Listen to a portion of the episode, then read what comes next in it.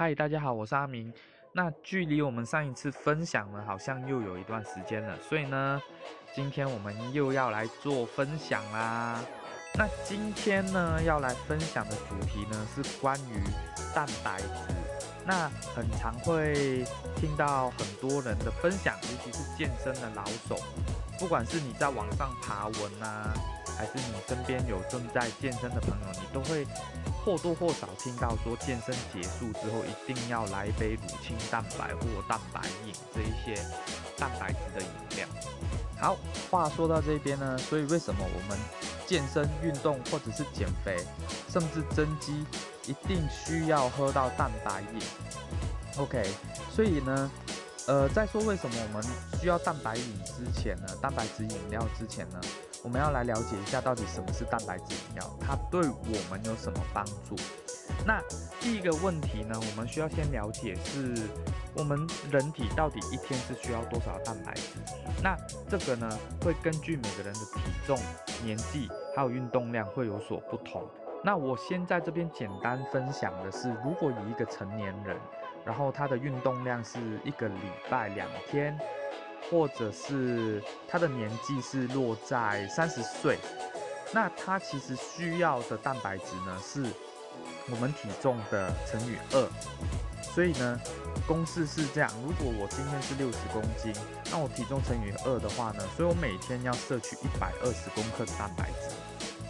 好，那了解了这个公式之后呢，我们要又要去了解我们身边要摄取蛋白质的食物有什么。那如果我们身边呢要摄取到蛋白质的食物，其实很多，有鸡肉、有蛋，基本上白肉都会有不错的蛋白质，那红肉会比较少。那豆类、鸡蛋，然后奶类，还有蔬菜，那绿色蔬菜其实都会有一些微量的蛋白质，所以呢，我们可以透过这些食物去补充蛋白质。那这一些食物的蛋白质含量呢，其实在网络上都可以查得到。所以为什么接下来就可以说到我们为什么一定需要蛋白饮这件事情呢？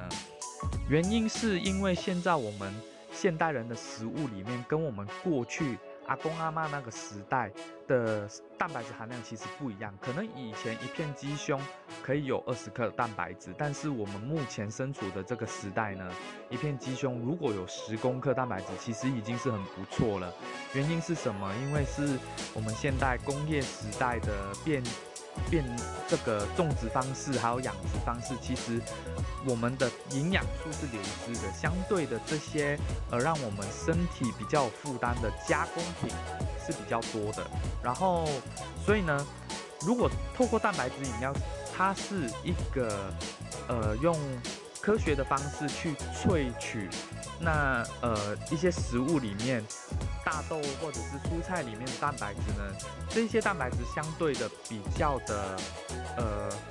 可以用干净来形容。那再来呢，如果我们吃很多肉、很多菜去补充我们蛋白质，那如果我蛋白质已经摄取到一百二十公克，但是相对的，我一整天所摄取的热量其实也已经超远远超过我基础代谢需要的热量。所以呢，这个时候我们身边去利用一个蛋白质饮料来补充蛋白质。然后，因为蛋白质饮料它的热量非常低，所以我们就就可以做到一个呃热量又不会超过我们基础代谢太多，然后也可以做到我们摄取该有的蛋白质这个好处。当然啦，蛋白质饮料它也不是仙丹，它只是说我们每天呃，我们当然也不能每天只喝蛋白质饮料，然后什么都不吃，这是行不通的。那蛋白质饮料它只是一个辅助，在我们日常生活里面的三餐里面吃完之后，如果我还是没办法达到我想要摄取的蛋白质摄取量的时候，我们就可以去透过这个蛋白质饮料来做补充，然后可以达到我的蛋白质摄取量，而又不至于我的热量会超标。OK，所以呢，今天这就是呃我的分享，那希望呢。在对于蛋白质饮料这一些的分，呃，这些迷思里面呢，能够帮助到你了解为什么很多运动的人、健身的人，甚至减肥跟增肌的人，他都会使用这个蛋白质饮料去做做蛋白质的补充。